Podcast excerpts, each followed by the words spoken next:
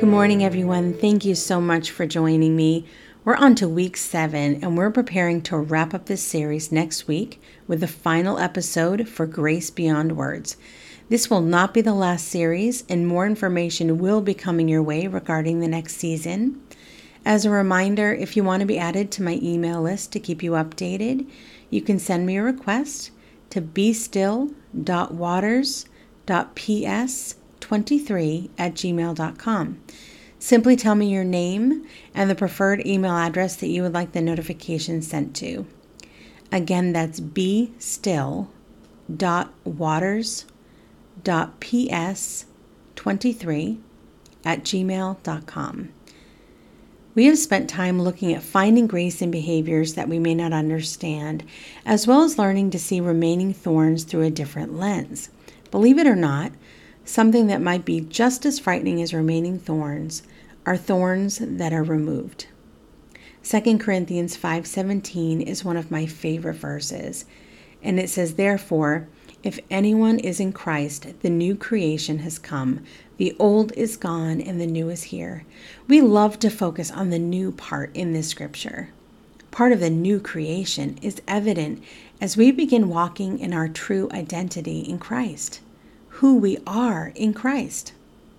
In the book of Ephesians, scripture tells us that we are blessed, chosen, predestined, adopted, redeemed, forgiven, lavished, and that is just the beginning. We cannot begin to imagine the richness and depth of God's love for us, and when we truly walk in this love, it changes us from the inside out. Now, this is often illustrated by talking of a caterpillar as it makes its way into a beautiful butterfly. But I want to look at the process of transformation a little bit closer.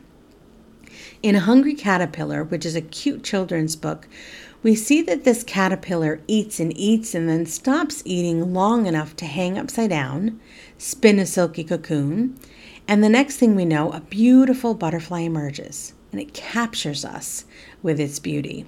But inside the chrysalis, there's so much going on. The caterpillar goes through a process of digesting itself. Its tissues are dissolved because of enzymes it releases, eventually becoming almost a soup-like consistency. Within the goopy mess, there are a group of highly organized cells that survive the process. These cells are called imagined discs, and they help to form the body parts that it will need to survive as an adult. The imagined discs need the protein within the rest of the goop in order for this transformation to occur. Interestingly, some species have many of their adult parts hidden within their caterpillar body, only to be revealed as the remainder of the body disintegrates. What an amazing and exciting process, and how awesome that if we look closely, we are not all that different from a caterpillar. Wrapped in the arms of Christ, our protective chrysalis, transformation involves dissolving and rearranging and death of certain parts of us. No experience goes unwasted. In fact, those wings and legs waiting to be revealed require disintegration and rely on the strength and resilience and growth from the goop in order for us to thrive. The beauty that is waiting to be revealed is that much more breathtaking because of the goop. It is a process that is often slow and specific to us. Even though many of the qualities revealed through this process may have already been laying in wait, we may not have seen them or known they were there. In fact, some of the changes that occur may take us by surprise. Suddenly, we find ourselves dressing differently, in modesty, rather than looking to attract someone. One day, we catch ourselves having a conversation where we're being honest and direct without trying to manipulate or determine the outcome or response from the other person.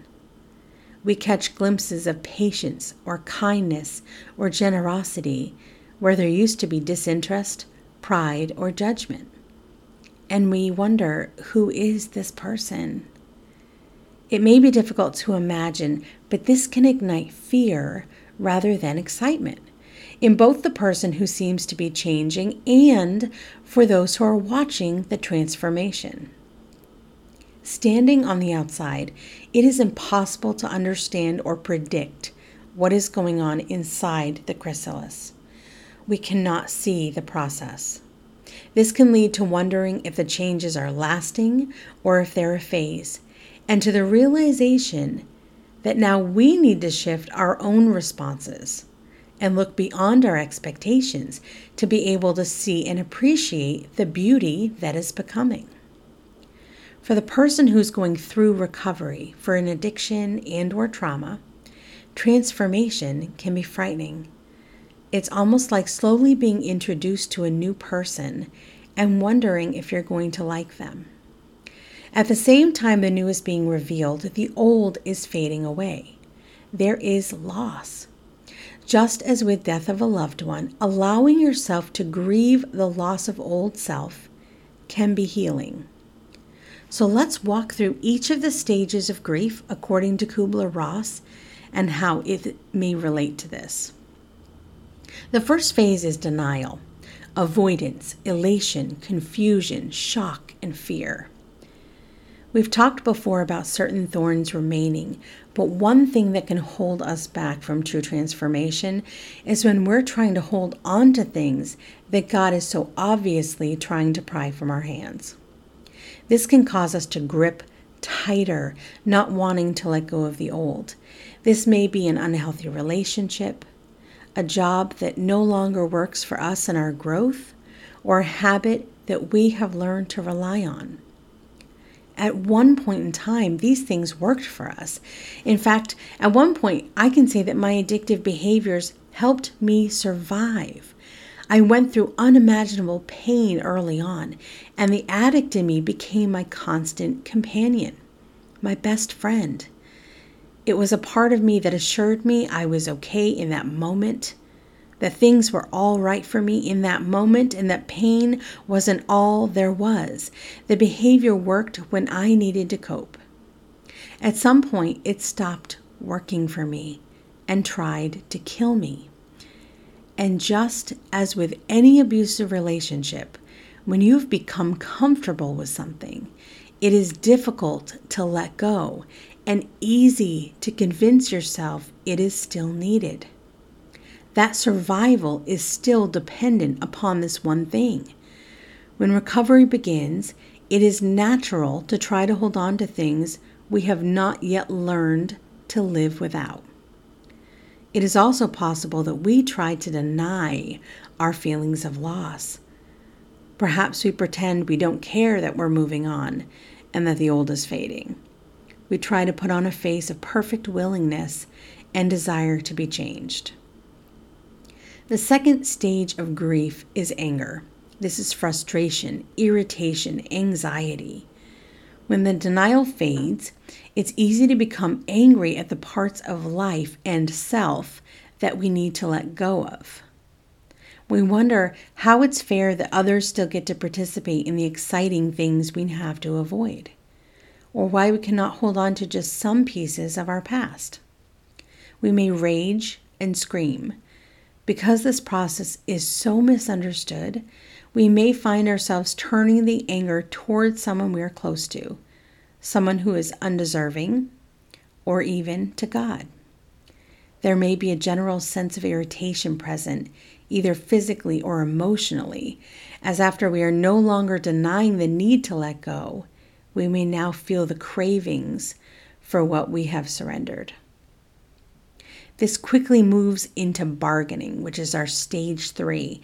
And this is the time where we struggle to find meaning. We're reaching out to others and telling our story.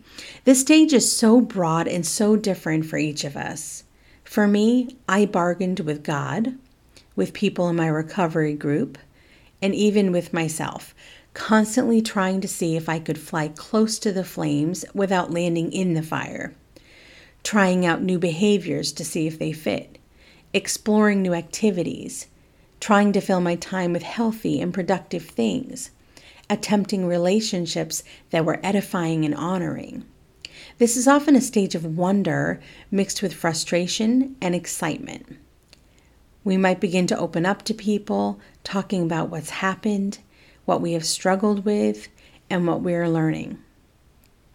Now, the next phase doesn't always seem logical, as we can assume that there's an upswing after we've bargained a little bit.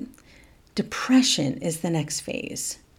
This can include feeling overwhelmed, helpless, hostile, or engaging in fight or flight response. A key point in this is that in every relationship, there is a dynamic. We get to know and understand this dynamic with ourselves and with others, and it becomes natural. Now, most of the time, when someone who knows us says or does something, they already anticipate our response. As we grow and change and bargain, trying on new behaviors and new responses, this shifts the dynamic. Humans in general don't like this. When we shift our responses, it causes the other person to have to do something different also. Sometimes they try harder to create the response they're expecting, saying or doing something more to push us into those responses. Sometimes they walk or run away because they don't know how to engage with us.